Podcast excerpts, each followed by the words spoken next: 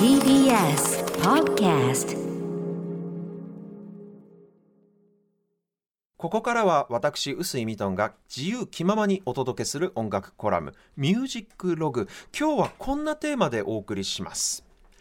総再生回数20億回超えラジオ局が運営する超人気 YouTube チャンネルとは？そうなのよ YouTube チャンネル、ね先々週くらいかなこの解説しました金曜ボイスログの YouTube チャンネルはい。の話ではないです。あまだあの登録者数100 100 何人くらいだと思うんで こっちは。今日あのお話しするのはですねアメリカにあるラジオ局 NPR という局が運営している超人気 YouTube チャンネルTiny Desk Concert はあについてのお話。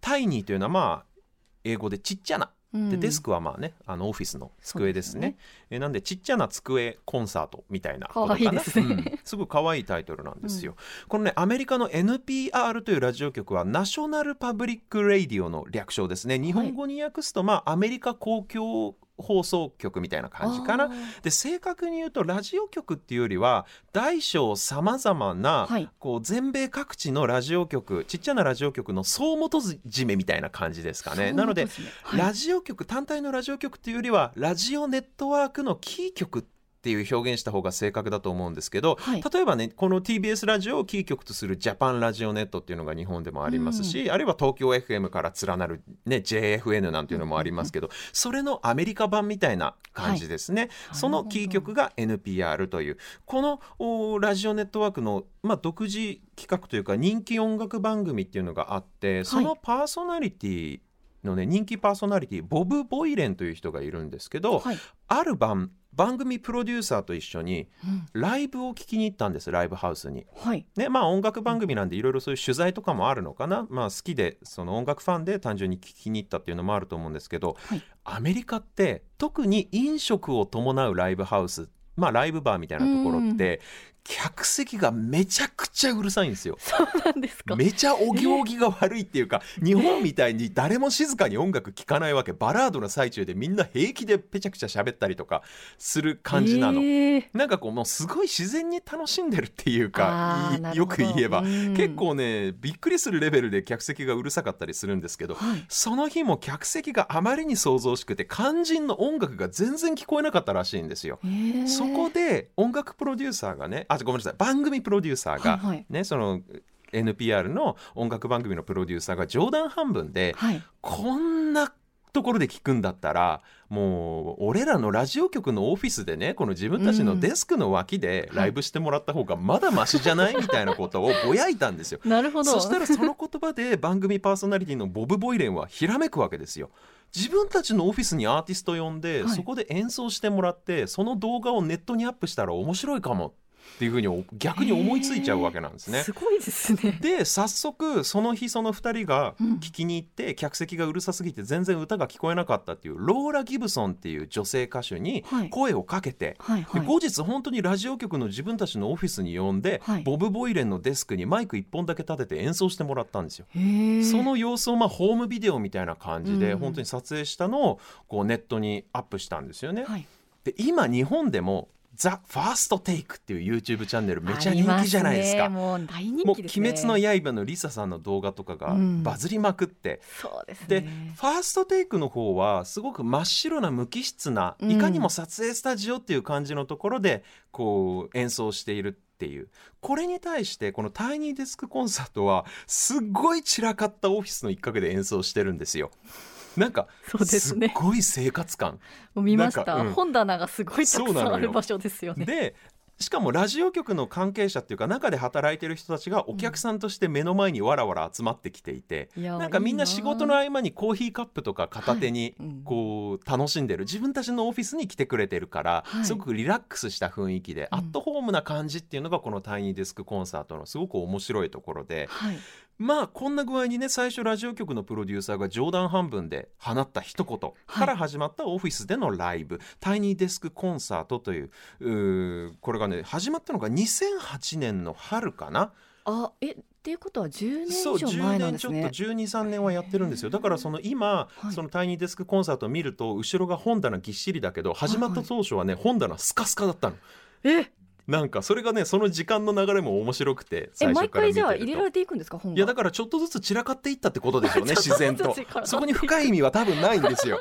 でねそもそも考えてみたら ラジオ局なんだから、はいはい。別にちゃんとした防音ちゃんと防音されたスタジオとかうん音響的にちゃんとしてるスタジオって絶対に設備として持ってるはずじゃないですか。そうですよね。なのにそういうちゃんとしたせ施設を使わないで、はいデスクの片隅でうん演奏してもらうっていうのがすごいミソで。だからもともとラジオ局なんでやっぱりその世界的に有名な大物のアーティストとかもプロモーションしに当然局にやってくるわけじゃないですか番組出演のために。なので、でまあついでにオフィスでも歌っていってよちょっと動画撮ってアップするからみたいなノリなんですよすね。ごいですね。そうだからそのオフィスの妙な生活感飾り気のなさと、うんその大物ミュージシャンの凄まじい演奏を、はい本当にもうファーストテイクまさにファーストテイクですよ、うんマイク1本で。ね。なんか適当にうマイクが立ってるところをみんななんかマイクの方に口向けて歌うんだけどそれがすごい演奏っていうね。なんかそのギャップが良かったのかあれよあれよという間に大人気チャンネルになって世界的にすごくバズってですね。それでまあ総再生回数が20億回超え。登録者数チャンネル登録者数も500万人以上という世界的な人気コンテンツになってるというね。もうフォークからカントリーロックあるいは先週特集したあの先週放送直前に亡くなられたチック・コリアさんなんかもね、このタイニーデスクコンサートで演奏したりしてるんですよ。その僕がその時もちらっと話した世界的なあのビブラフォン奏者のゲイリー・バートーさんとのデュオをこのちっちゃなねデスク脇で無理やり押し込めてやったりとかっていうだからアーティスト側からしてもこのタイニーデスクコンサートに出演するっていうのは一種のステータスにもはやなってるんですよね。すごい。ところがはい。去年から続くこのコロナ禍。あやっぱり日本以上に外出規制であったりとかね集会に対する規制厳しいですからアあ、メリカは。でね。でこのタイニーデスクコンサート当然その名の通り狭いオフィスにミュージシャンとうん。かラジオ局の職員牛詰めにしてライブやってますからね。もうこれ絶対無理と。はい。だこの1年くらいそのオフィスでは新しい動画が撮影されていない。新しい動画アップされてない。で今どうしてるかっていうと、はい。ご多分に漏れずこれリモート対応ですよ。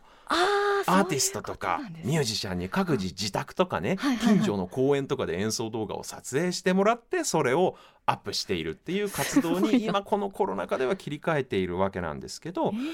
でね最近今年の1月かななんだけど同じくやっぱりコロナ禍の影響をうん受けまくっているフェスですね。あ、そうですね。グローバルフェストっていう毎年ニューヨークで開催されているワールドミュージックのフェスがあるんですが、はいそのグローブフェストというフェスとコラボしまして世界各国の民族音楽をルーツに持つアーティストを YouTube 上に集めて、はいこうなんていうかオンラインフェスみたいなものをタイニーデスクコンサート開催したんですよ。はいはい。でもちろんコロナ禍なのでリモートで世界各国で撮影された映像作品を流すという形でまあ実際にね例の散らかったオフィスで演奏しているわけではないんですが、うんはいこのタイニーデスク主催のオンラインフェスになんと日本から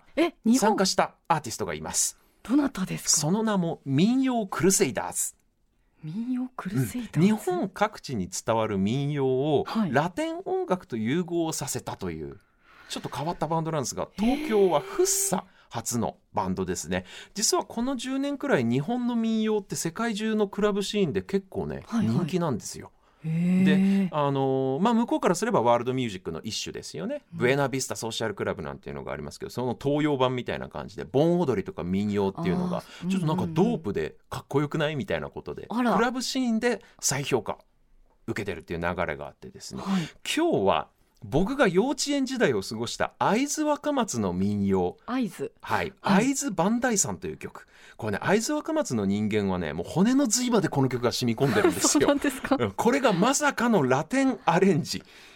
になっはているという面白い曲があるんでちょっと聴いていただきましょう、ね今年のタイニーデスクコンサートのオンラインフェスにも出演しました。あ民謡クルセイダーズで会津磐梯山